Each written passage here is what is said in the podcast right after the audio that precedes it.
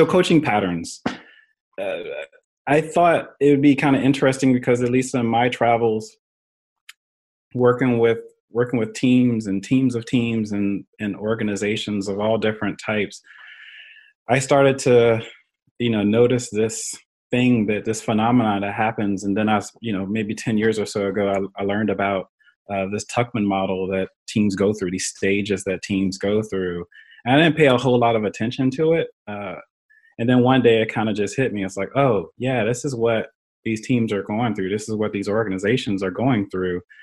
And, you know, it became really, it just became really, really apparent to me. And over time, I started noticing more and more and starting to bring tools um, to address each of the stages that seemed to work sometimes sometimes they didn't work um, certain certain times I had to pull in uh, different tools, and it's one of those. As always in coaching, you kind of have to you know work with the with the with the people that are in front of you and see what what what uh, what that what resonates for them.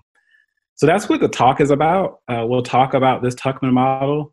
Uh, we'll talk about uh, what you what I see as characteristics for each of the stages uh, in it. we'll talk about some tools that have worked for me um, and, and have worked for others to be to be quite frank um, and then maybe dive into one one of the tools for each of the stage stages um, that i think have have worked for me. And you know as we go through it if you all have questions thoughts ideas whatever it is feel free to shoot it out. Um, this can be as, as interactive as as you all want it to be. So i'm i'm, I'm happy to hear that. I, I take the position that despite the fact that I'm in front of the camera or in front of the room, virtual room in this case, uh, talking about a topic, I, I assume that everybody else has something to bring to the topic as well. So if you have it, bring it. All right. So, uh, if you will, all right, silly stuff about me. Yep. I mean, Cherie kind of gave you the background. Yeah, I'm a coach. I've done some speaking, blah, blah, blah. Um, one of the things that has become really, really apparent to me is that uh, I'm guessing you guys have figured this out too. Is this is really hard stuff? Uh, working with teams and organizations, and for me, I think it's it's worth just kind of taking a pause to acknowledge that. You know, to kind of normalize that that this is really, really hard stuff. We're getting asked to do, um, you know, really, really, really, really hard stuff. Like asking teams to be high performing and figuring out what what that even means. And then scaling teams you know I, I, can work in organizations sometimes that have 10 10 to 15 teams or more and we're getting given the task of well how do we get these folks to uh, work with each other and be high performing at the same time? And then there's these weird ideas about being cross functional and what does collaboration mean and how to play nice with each other. It's all the while of, okay, let's get better. Let's always get better. And oh, by the way, you know, actually produce awesome products. So, uh, again, I got introduced to this Tuck, Tuckman model um, some time ago, and you know you, you can see it there. It's the idea that there are certain stages that all teams, all organizations, all systems, um, if you will, will go through. Uh, so you can see how it's you start off with forming and then you go to storming, norming, and performing. And that's what I want to talk about is, is those four stages. So I know I know that there are more stages. Um, if you go out on the on the web and there's probably a lot more stages, but these are the ones that I wanted to really focus in on because these are the ones that I see most common uh, and this is where I do probably most of my work, at least as as a coach. Um, but I got a question for you all. Uh, I actually got hip to this, what I think is a kind of an interesting uh, idea, which is a playlist. So uh, the question for you all is, and maybe take a moment to think about it. Think about the teams or organizations that you're in right now, and if you had to name a song that would describe the current situation, uh, the current dynamics, if you will, of, of that organization, what would it be? Maybe take a moment and then if you have a song and you want to share it with us, maybe we'll write it down and we'll see if we, we have a playlist.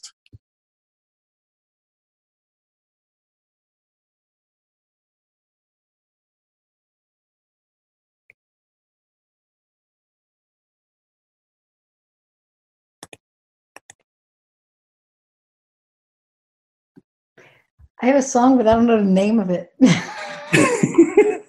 well, if you want to be so bold, like an old song it. from the seventies. It's um, it's a song. It says, um, "I'm making it. I've got the chance. I'm taking it."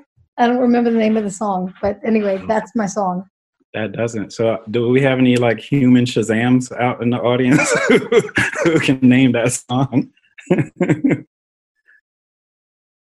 you know, for now, I'm gonna say it's called "I'm Making It." Anybody else have any songs that uh, that jump out to them that describe their current team or organization?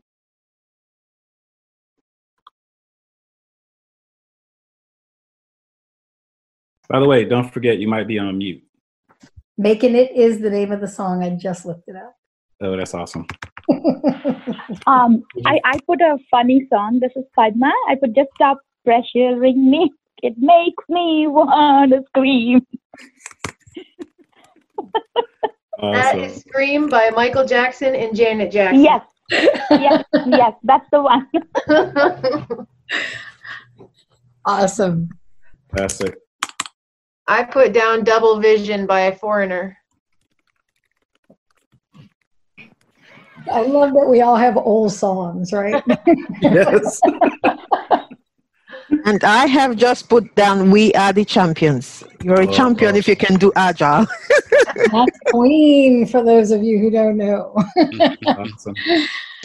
Um, I've got one. Um, the artist is Roosevelt, so that's R O O S E V E L T. And the song is Fever. Hey, is that the one Beyonce sings in that movie? I don't know. Maybe. I'm gonna have to look that one up.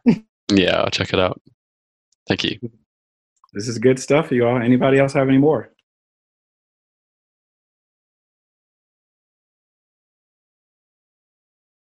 Awesome if any more comes to you, we can always add to our playlist.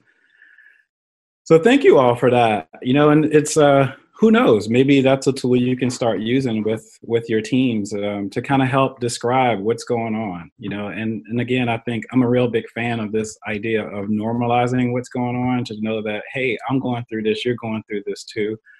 It it kind of gives you a little sigh of relief. It's like, we're all in this. We're all in this together. I'm experiencing this too. So I think that becomes really, really uh, important.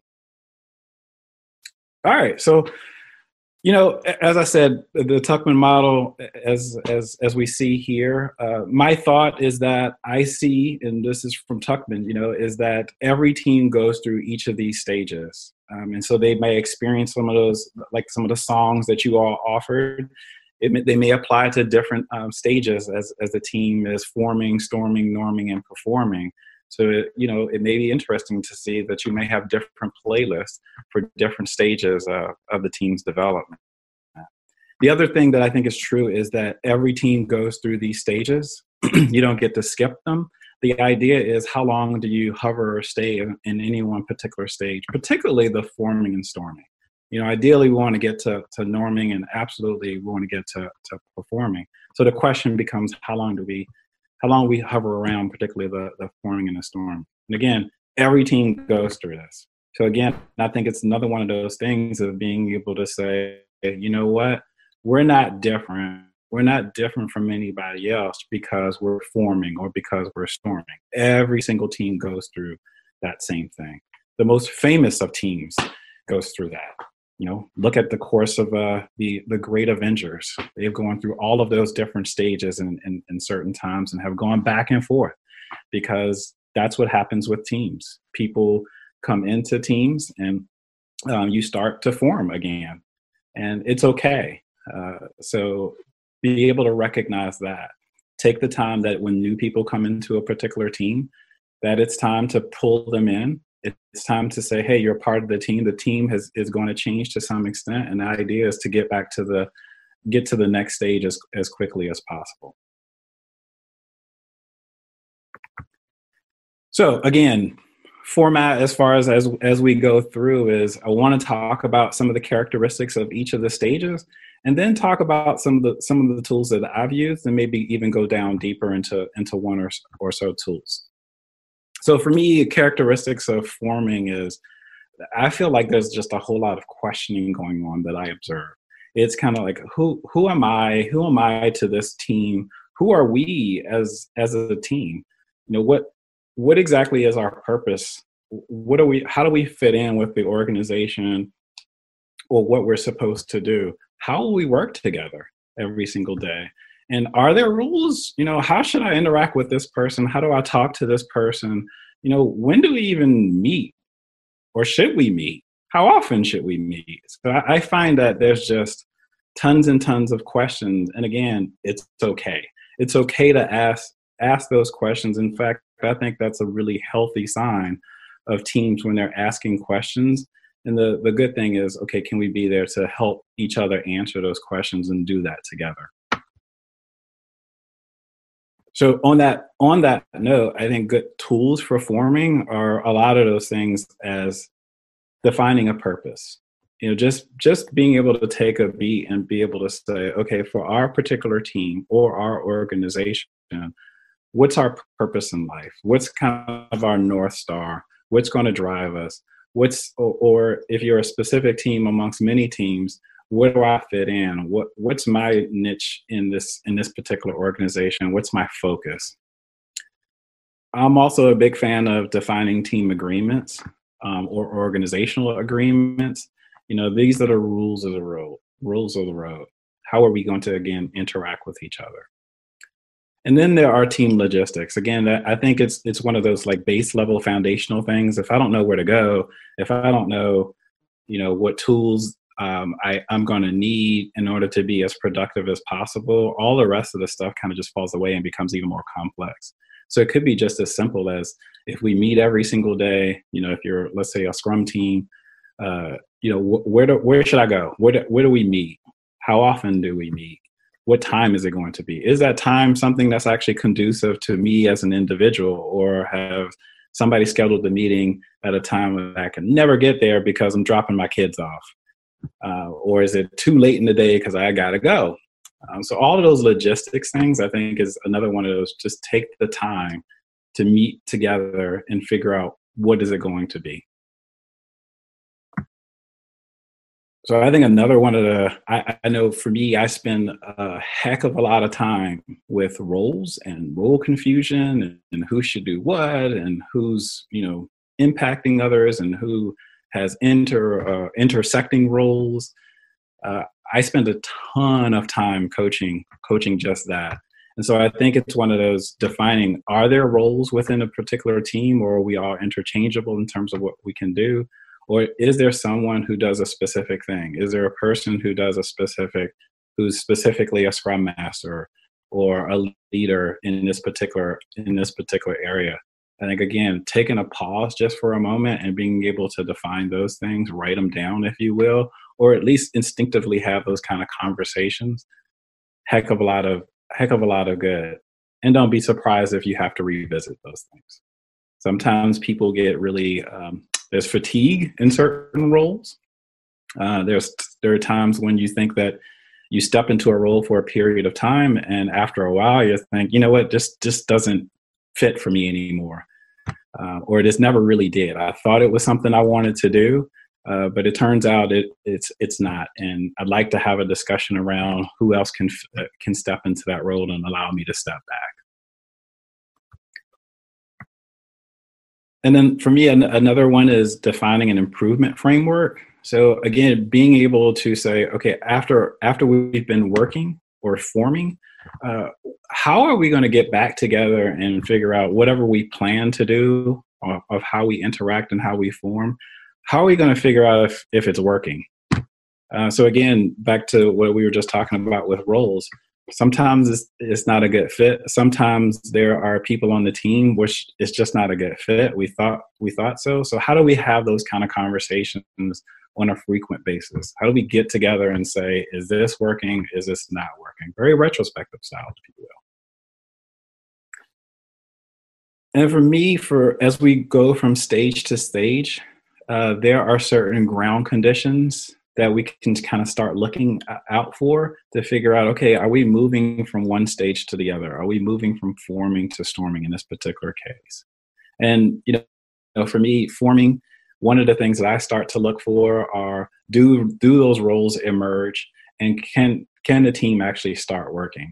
You know beyond beyond just you know let's take a look at the work. Let's take a look at what our purpose is. Can we actually start diving into the work? And I, I, tend to recommend at least getting some notion of those of those tools and in defining purpose and agreements and logics and roles before we go really really heavy into the work.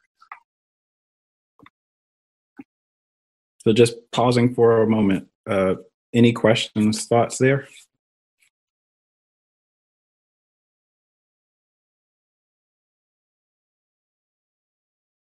Uh, Brian, Brian, you mentioned for improvement framework, uh, retrospective is one platform where we work. Anything mm-hmm. else you think of that team can build? In terms of retrospect, what tools for not, not, not improvement framework? Oh, so for me, the big one is is is a retrospective. Uh, that that's it's for me. That's kind of tried and true. Um, I, I want it to be as abstract as possible in the slides and the discussion, but for me, retrospectives are the thing to do. The other thing is, you know, if if you're using Scrum or something like Scrum, don't ignore that third question in the daily Scrum. You know, what what impediments are in our way? Recognize that, kind of call it out, and then I'm a big fan of you know spinning off a, a, another meeting after the daily scrum to kind of really really focus in on that. For me i think it, part of that is it starts the muscle movement of knowing for the team hey i can actually say this thing is not working. And so we can then start the hope is that we can have those discussions at any time not just these formal sessions of uh, you know at every day at the daily scrum or you know at the conclusion of the of the sprint it's also hey i got an issue it's the middle of the day let's get together and talk about it. Because i think if we solve this then you know we are we can accelerate our pace. So for me those two are are, are really big the retro and the and the daily scrum talking about the impediments. Sure thank you. Yep awesome. So i threw out a couple uh, a couple of tools. I wanted to really focus in on one um, that I'm at least a really big fan of, and that's team agreements. Uh, people will call them different things. You, you might hear them as uh, ground rules or team agreements or different things. In this case, I'm going to call it a team agreement. And for me, this these are these are a couple of questions that I, I like to pose, which is just really broadly to the team. How do you guys want to be in relationship with each other? Or just very flatly, how do you want to be in relationship? For me, it's a broad question and it gets people to thinking. Sometimes it's like, well, I don't even know what that means. What does that mean to be in relationship? And I, I think that's good to get get the juices kind of flowing. Sometimes I will throw in, you know, think about it on a social uh, social basis or on a technical basis. How do you want to be in relationship when you're doing code reviews with each other? How do you want to be in relationship with each other when um, you're you're doing planning or backlog refinement. It can be as broad or as narrow as you want it to be, and that's kind of the purpose of the question is is to get folks to kind of think think well how do I want to be in relationship. I will often throw that question out, get give folks a, a chance to to think, and I'll start writing down. You'll often hear different. Uh, you'll you'll hear different answers, if you will. And uh, and then it's uh, the second question, the follow on question is okay, we've got this wonderful, this beautiful array of, of answers and uh, descriptors on how we want to be in relationship. Well, how do it then becomes how will we hold each other accountable? Because this is, we don't want to just plaster this stuff up on a wall and kind of leave it. It's something that we want to take seriously every single day and, and really internalize when we're interacting with each other. So I'm I'm really curious from you guys, based upon that, how would you answer those two questions? Let's first start with how do you want to be in relationship? Think about the teams that you're on right now. How would you answer that question?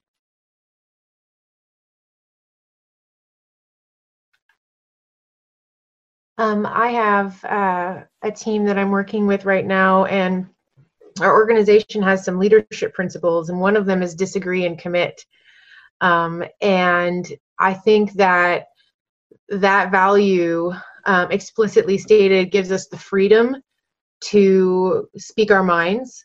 Um, and so when I'm in relationship with my team, I expect them to be the experts and speak their minds and challenge the things that I say um, because I, you know they're the experts and and I'm here simply to grease the wheels. So if I was going to be in relationship with my team explicitly, I would want disagree and commit um, because not only are you challenging, but you're also saying it doesn't matter whatever we all decide as a collective unit is how I'm going to move forward and I'm going to commit to that. So that that would be my that would be on my team values. Powerful stuff. Thank you. Anyone else?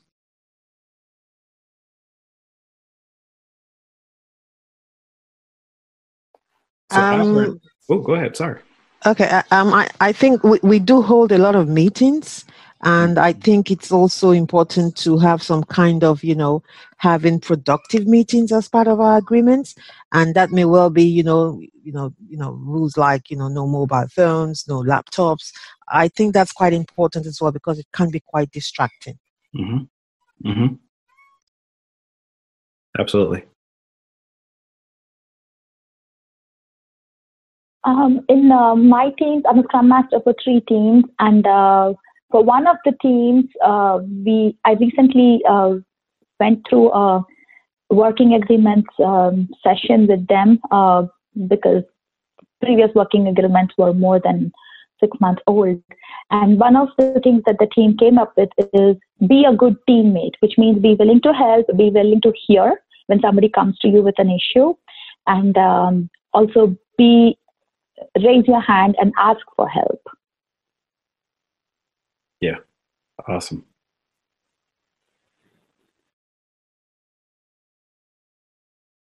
What about the second question? How will we hold each other accountable?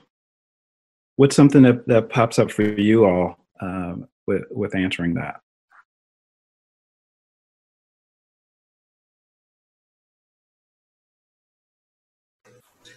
For me, I'd say uh, you can only hold somebody accountable if you are trustworthy of each other and if you guys are able to be have that mutual respect in holding each other accountable. So, because you can say, I will trust you to be here this time and do this for the team, and then at that time, you yourself, you're not there.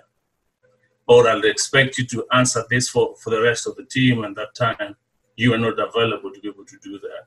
So the trust that I trust you that you will do what you say you do, it makes it easier to hold you accountable. Absolutely. Also, one of the factor is courage. Mm. When right when I Mhm. see something going on with somebody else, hey, every time you are showing up late to the meeting. Absolutely. I think you guys are getting the hang of it.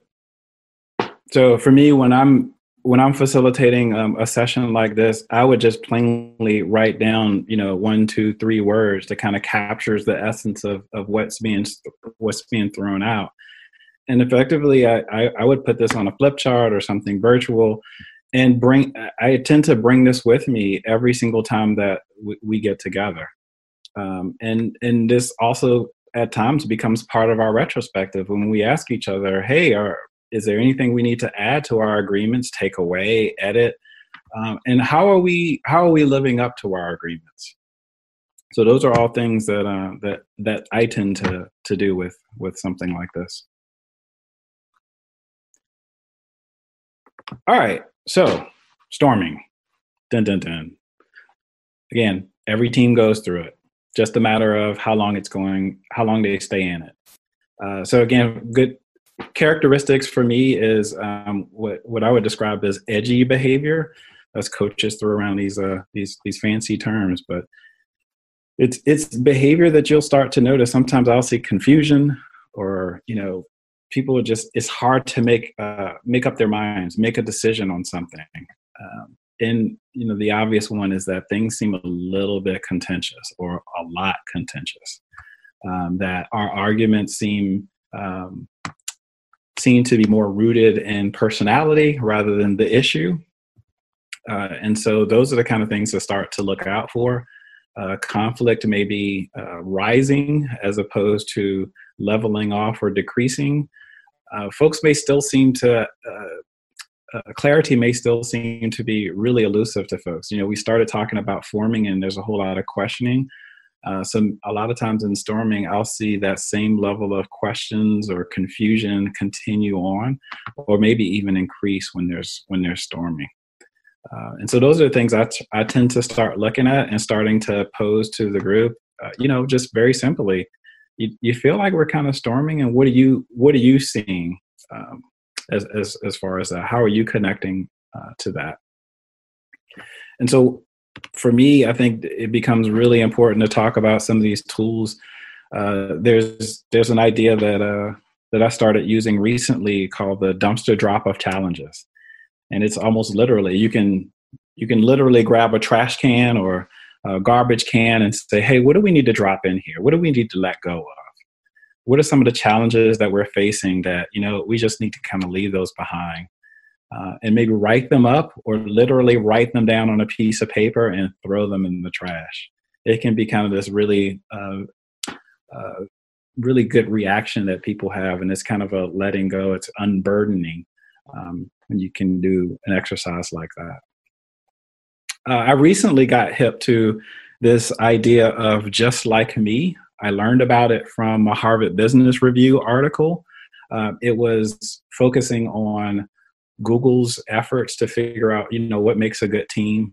Um, and they, they concluded that this idea of psychological safety was incredibly important. Um, the work was done by this gentleman, Paul Santagata. Santagata. I'm probably butchering his name, and I apologize for that. But in the article, um, actually, let me let me try to do this. Uh, that's the article. If anybody's wanting to um, wanting to grab it from Harvard Business Review. It's worth the it's worth the nine bucks or or whatever it is to uh, to download it. But it's called it's it's high performing teams need psychological safety. Here's how to create it. The author is Laura De Lozana, probably killing her name too. Uh, but the but the person Paul is his name who who did the work within within Google. And one of the things that he said was important for psychological safety is having a human to human conversation. Um, and being in one of the things he talked about is this idea of just like me. You know, just like me, um, Cherie likes these things. You know, she goes she goes to this particular grocery store. She has these particular hobbies, and one of the things that it does is, is it begins to humanize each other. We get to see each other as human beings and not just you know that guy or that girl who comes to work every day and gives me a hard time.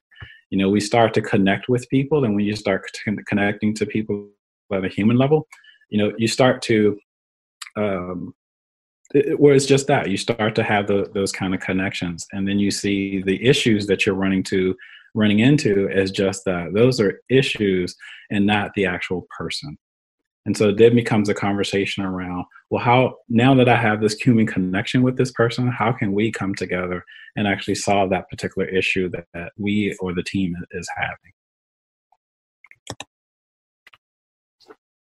And honestly, it dovetail, dovetails nicely into the into the next tool, which is is finding alignment. It is this concept of if I'm human, if I'm having this human connection with someone, um, then I can actually create this alliance with that person or with the team and be able to say, we as a team are experiencing X. That's that issue is out there. We're not as humans the issue. It's this thing, this challenge we're having, and how do we connect with each other in a way that we can solve this particular obstacle and do it together? So it's kind of externalizing uh, the issue or the challenge um, rather than holding it, uh, uh, attacking each other. And for me, I think another thing is, well, it, it brings back that conversation of, well, how do we want to be when we're in conflict? Because it happens. Uh, and, and having those conversations and talking with each other is that when we're in conflict, well, how do we still want to be with each other? And I'm a real big fan of that can actually become a third question to ask to that to add to the team agreements that we that we just left. So now you can have three questions. How do I want to be in relationship? How do we hold each other accountable? And then how do we want to be when in conflict? So all of those things can become part of our agreements and something to take a, a look at over and over again. So for me, I started to tend to start looking for signs of uh, when when we are trying to move from storming um, into norming, whether or not a lot more voices are being heard, are we still hearing from the same person over and over again with the same thing? I start to look for some of those signs of psychological safety, like being able to have human connections with people, being able to um, address the topic rather than going at each other and a lot of different, uh, a, lot of, a, couple other characteristics. But those are the two big ones for me: is do we have a deeper voice, uh, deeper voice of, of people chiming in um, on issues? So, uh, one of the one of the tools that I really like is this idea of toxins. Uh, I learned about it a long time ago when I was having a personal relationship that uh, and uh, I, I learned about this idea from John Gottman. Uh, he's really heavy into marriages, um, those kinds of relationships or those kinds of systems.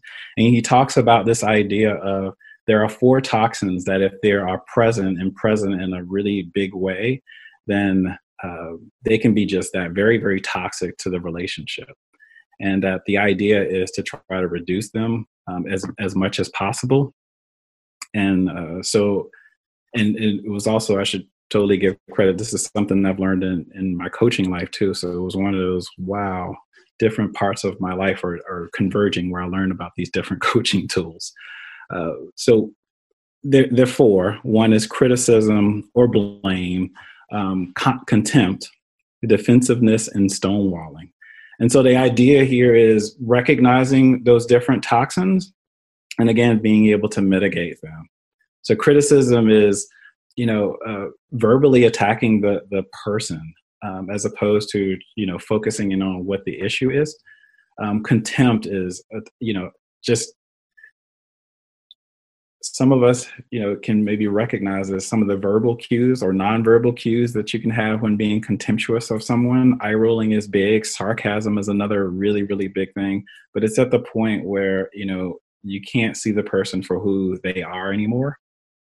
Uh, and then there's defensiveness. Defensiveness is, you know, I hear something and I immediately um, want to go, want to say, here's why this is happening um, you become a victim in, in, in defensiveness.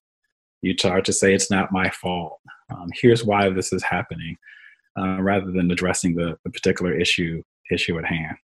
And then there's the stonewallers. You know, stonewallers are like, you know, uh, I'm checking out. you know, I'm completely withdrawing from this particular conflict because I can't deal with it. I don't want to deal with it.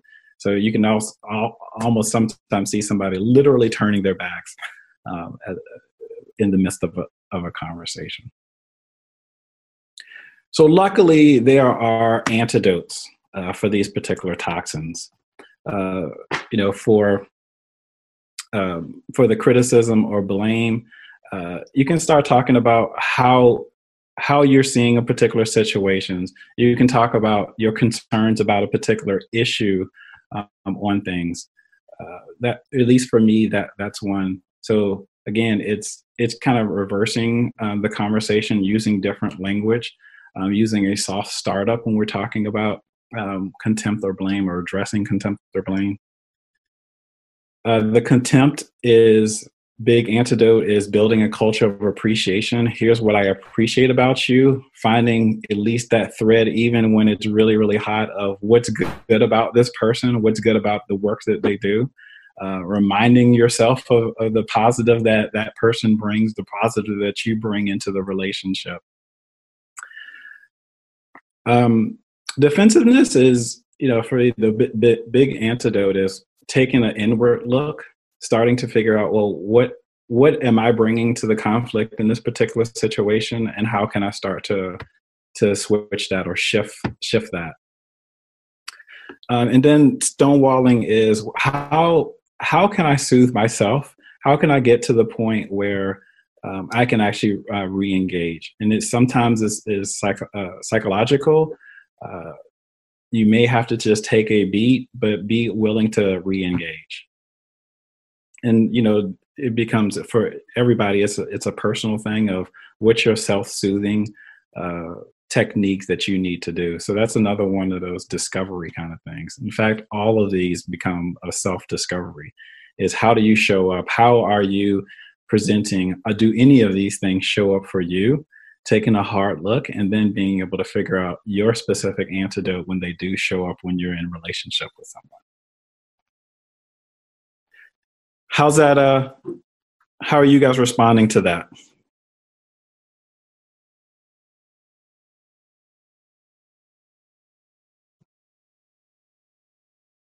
Can this be used in an exercise with the, the teams?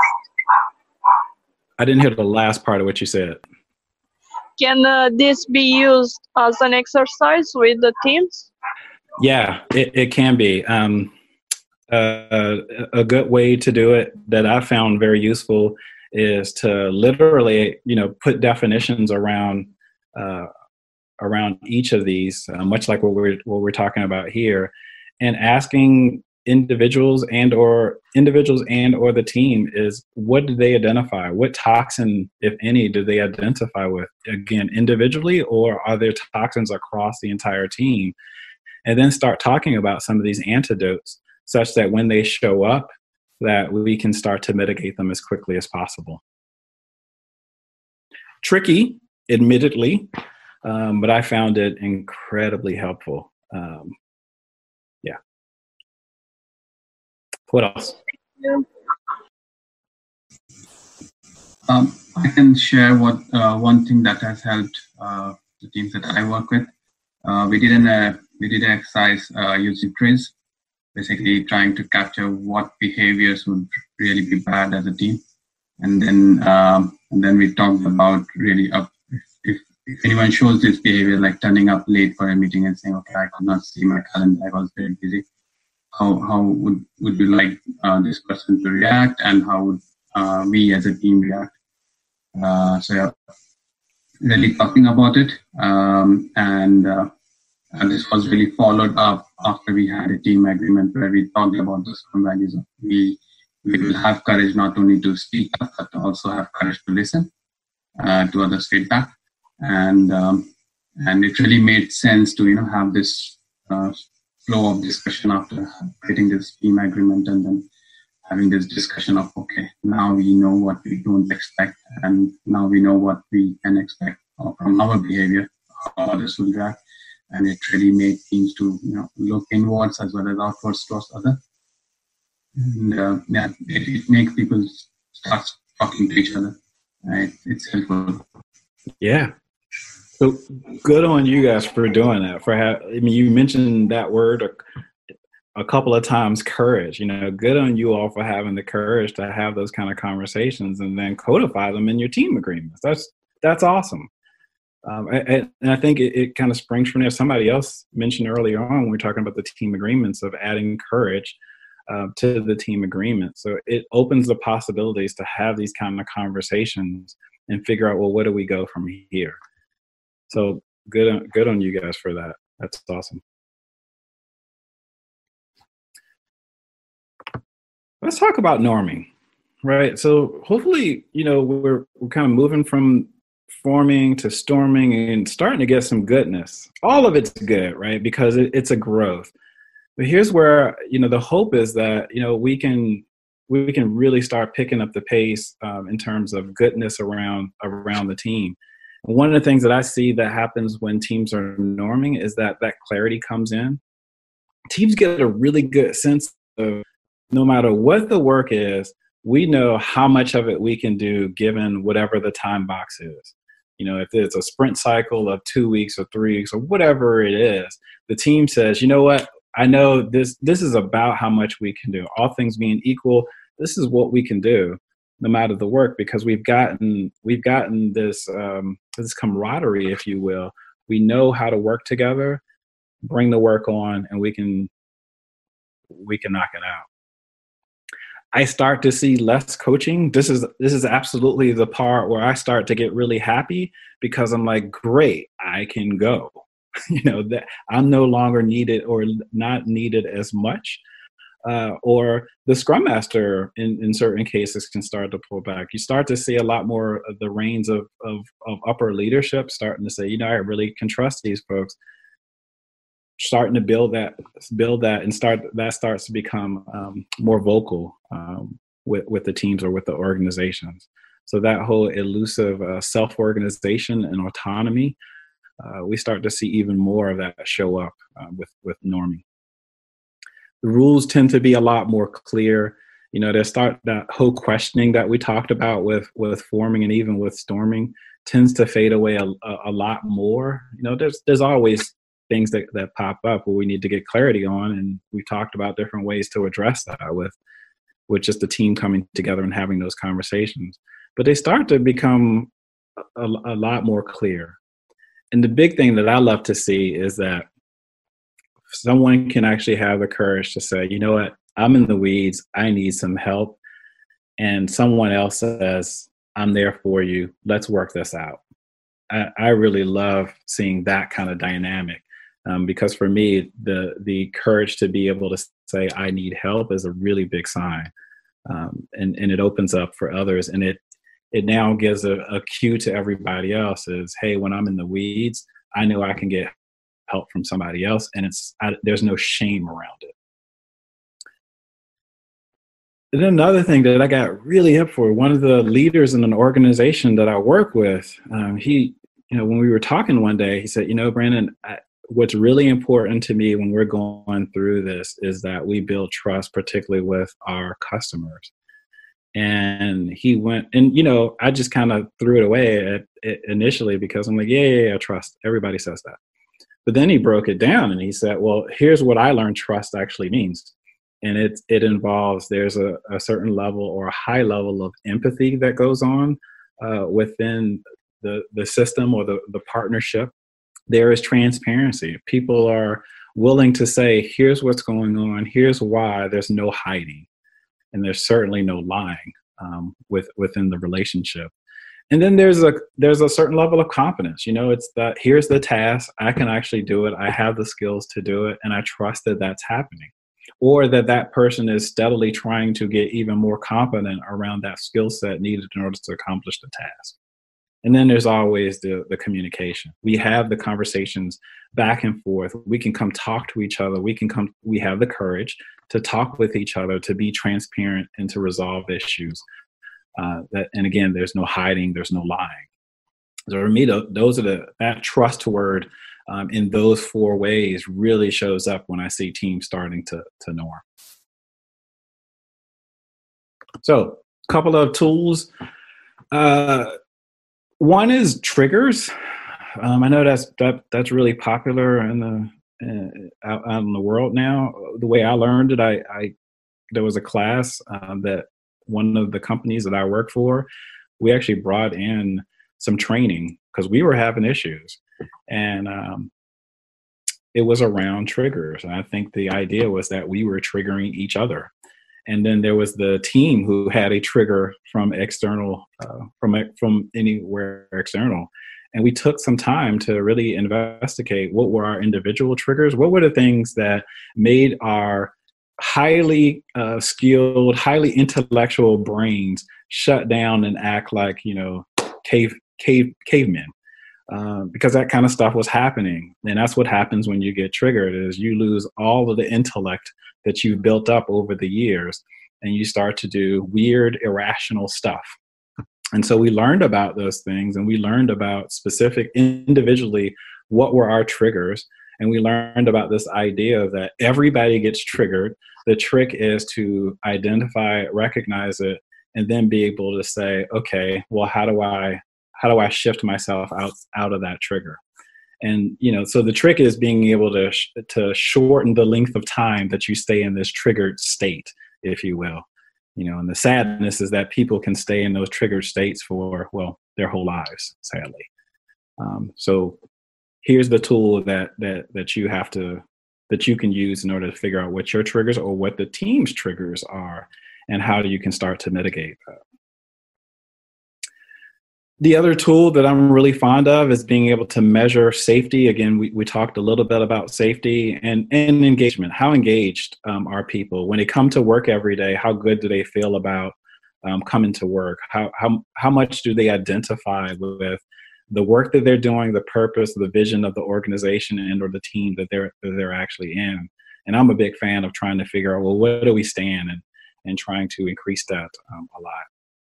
I know um, I don't know if they're still doing it, but I know uh, I think Netflix does this relentlessly. I know Google does this relentlessly, and um, a lot of the I, I, work in a lot of government uh, organizations. They do this a lot as well with with their employees, and then becomes okay. Now that we know what our scores are, what are we going to do about it? So for me, that's the that's the most important important part. Is all right. We're at a six out of out of 10 as far as safety and engagement. What do we want to do about it? So, again, back to the well, how do I know when we're shifting from norming to the next stage of performing? Well, we kind of hit on it a little bit. I start to see a lot of autonomy. I, I see a lot more freedom to experiment you know, there's more of an acceptance of we're going to try this. We may fail or it may not go as we want, but it's okay. We tried something and we're trying from a good intent of trying to improve or accelerate more than where we are right now. So it's like, yeah, go for it. That kind of language, that kind of activity is what I start to look for um, as far as going from norming to, to performing. And then one quick question. Yeah. Regarding safety and engagement, right? Yep can you share some more insight on how do you measure? I know maybe as a Scrum Master, right, we are there with the team, we can observe what's going on. But how do, maybe like you said, right, leadership, how do they know? Dude, it's like you set me up for the next slide. So that's awesome. uh, this is one tool that I've used. Uh, total credit goes to a fellow um, coach of me and Cherie's, Michael Sahota. Uh, it's this is this is a survey that you know he hipped me to. Uh, it it tries to measure engagement and service uh, and safety. At least that's my translation of it, and that's how I've been using it. So you can kind of see the different categories. You measure from one to ten. What I what I added to this is um, taking these scores across the organization uh, you know, average them out individually. Actually, let me take a step back. Let me walk you through how I've used this. Uh, in the two organizations that I've used this really heavily, uh, I had to do it anonymously, which means that I had to literally print the, the these pieces of paper out, uh, what you see on the left hand side, ask folks to uh, write what their scores are, drop it into a box. I collected them got the got the scores, averaged them out um, across each of the each of the different categories. The follow on from that was, you know, giving the giving the results out to everybody, and specifically meeting with the leadership team um, around the scores and asking them, okay, what do you want to do in order to first? Are you okay with these scores? you know, because it's like if I if they're okay with a five out of ten, then yikes. Um, but you know, have to start there. Um, if if they want to do something to actually improve it, then we we engage in the conversation of just that. What do you want to do? I throw out some ideas, but again, this is I want them to own this because this is their organization. And then open it up to all of the organization. And, and, and in this particular, in one particular case, uh, it became, hey, we're at X score. We'd actually like to get it higher. We have some ideas. We'd like to hear yours first. So here's a here's a suggestion box. Throw them in. And they they took they're taking those suggestions and they're they're having they have monthly q&a sessions with the entire organization and they're going to review those things uh, and then put them on effectively a backlog and and talk through it with the with the whole organization to see where they are on improving those scores and then and then rescoring themselves. So long story to say, that you use that this engagement survey that you see on the screen there and then figuring out a way of how do we actually want running a series of experiments to figure out how we actually want to improve those scores and then rescoring ever so often where can we get this please uh so Cherie, I'm guessing that we'll put the slide somewhere. Um, we can. My, my only request is that you guys continue to give attribution to Michael because this is his thing. Sure. I don't care if you guys give attribution to me uh, uh, with the other part of it. And if you come up with something better, then share it with the rest of the community. This is amazing. I love it. Cool, cool, cool. Thanks. Uh, oh, and you know, for whatever reason, if some weird technical stuff happens and we don't get the slides, then shoot me an email. Yeah, and Brendan, while we're uh, while I'm doing the piece, if you you can just flip these to a PDF and drop them in the chat box, and then whoever was here will already have access to them. Sweet. Cool. So let's see round ourselves off um, with performing, characteristics of performing.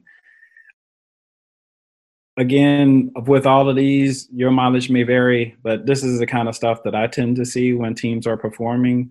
Uh, again, I think I mentioned at the beginning that teams will go back and forth between all these stages, particularly if certain things happen. Uh, most notably, new people arrive on the team or in the organization, new teams come into the organization or depart.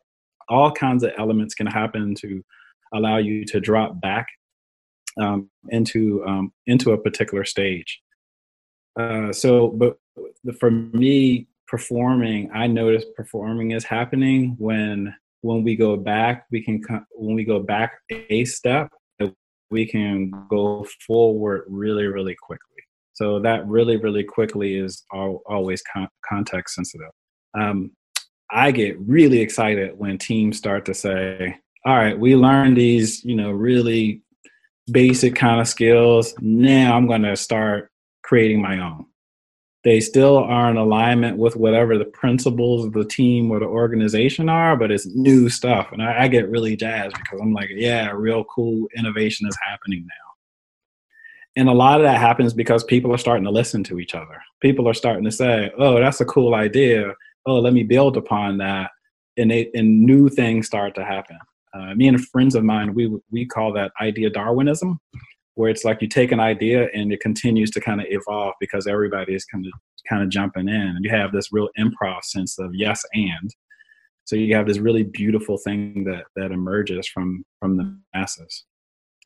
And uh, i i think it's you know there's more of a focus on making people happy or outcome uh, versus just pure productivity and output. We can do x amount of stuff um, it, it changed from that conversation to how many people have we made happy today? How many people, you know, use whatever we are building and say, that was a really cool thing. I want more. I start to try to listen for the, for those kind of conversations. So tools, um, there's two for me. Uh, one is I'm a huge, so I tend to be like a huge fanboy of a lot of the other coaches uh, and uh, totally in in the camp of if you guys have never heard of him, uh, Henrik Kniberg. If you haven't, absolutely go Google uh, Henrik stuff. But Henrik has a, a video called "Product Owner Product Owner in the Nutshell." Um, awesome, awesome video, 15 minutes, but it captures a lot of stuff. And in it, at some point, he talks about you know outcome and measuring it and forecasting it and having an idea that you know you're building building a particular product and at some point you know you reach a, a certain point where it's diminishing returns and uh, returns as far as the building and the happiness that you have with with the customer. And you should continuously kind of measure that that kind of thing. Uh, and his his answer is just ask the question you know, it, have we have we gotten to the point where it's like, you know what, we're good. It's good enough. Uh, let's move on to something else. Um, and when when you get to that point, do exactly that. And then the other tool that I tend to like to do which is you know very very reminiscent of what we just talked about with the engagement and safety survey, which which is a uh, a team radar. It's kind of old school. A couple of questions. At I tend to like to look at it at the team level and then aggregate it across multiple teams. Uh, but it's it's a, a couple of simple questions, and let me show you. This may look really really familiar uh, to folks, but the one the more recent one that I've been using is the one that you see here. I, I try to focus on on the categories. So in this case, commitments, which means all right, uh, the work that we're actually doing, how well are we doing it? Are we meeting it? So, you know, we plan 10 things to do. Are we, you know, getting somewhere between seven and t- seven and nine things done? If so, fantastic. Let's score ourselves high. If, you know, we're, if we're doing more like actually doing one thing or no things, then maybe our score is low as far as commitments. And how are we doing with engineering practices? What's our mastery level that we think we are we're at with our engineering practices? You know engagement with each other on a team with other teams with the organization as a whole with our customers. Uh, and then alignment you know how aligned do you feel with the purpose of the team of the organization? What do, how do we rank ourselves there? And then you know there's always processes within a team or organization and how do we feel? Do are the processes actually working for us uh, you know, there's that that the whole adage from the manifesto: individuals' interactions over processes and tools. You know, in, in this case, are the processes and tools working for us, or are we working for the processes and tools? And so, you know, as as a result, rank ourselves. Where where do we fall there? And then tools, uh, tools and resources. Do we have the stuff that we need in order to get our jobs done and do it successfully? That's kind of my simple way of, of looking at it. Um, and then uh, what what I've done is for each of the t- I, I tend to try to do this at the team level and get the teams to take a look at this. And I tend to say listen this is your survey for you. This is not for anybody else. Um, and then ask them out of these six categories which one do you want to improve on? And um, let them vote. Let them vote amongst the six categories, and then figure out with the highest vote getter, uh, what do you want to do in, in, order to improve it. So come up with at least one experiment in order to improve that particular category. Let them roll with it. And I'll often say, listen, if there's stuff that comes up in you all's conversation around this that you think you need to pull in leadership, then you should do that. Um, otherwise, this can be a, a, a, very internal thing for, for the teams. And, and typically it goes both ways. It's like, yeah, Brandon, this is some stuff we totally can take care of. And this is some stuff we absolutely need our leadership to, to weigh in on. And so th- then it becomes inevitably a conversation of how do we, how do we get them to, to be involved with that? But that's, that's, that's kind of it. It's, it's a team radar or team assessment, if you will. Thoughts? Uh, I, I, like the, your the way you put it. Uh, is the process and tools working for us, or are we working for the process and tools? Yeah, yeah. I did encounter that uh, situation yesterday. A couple of Scrum masters were arguing about Scrum Team board name. I did share the, the agile values, but I should have put this question. yeah. Yeah. Yeah. Try it out. See what happens.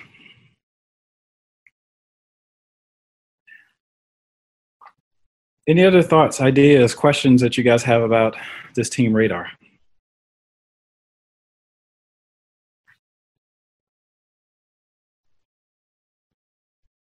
All right, so we talked about these four stages: forming, storming, norming, performing, and hopefully some tools that'll that'll help you out. Um, again, for me, the like if I had to boil this stuff down, it'd be those those kind of things. I think it's really important to to have every individual and every team figure out well how do we want to how do we want to be in, how do we want to show up in relationship? You know how do we want to build a culture of safety? How do we want to continuously improve? Um, and then how do we remove as many constraints as, as possible um, as, as we go along to allow for that like creative spark that happens within within the team And for me, that those are the things that I tend to focus on, and I tend to try to help coach through, coach uh, individuals and teams through to just focusing on on those four things with whatever tools that are appropriate in order to get to those things. So that's kind of it for me, y'all.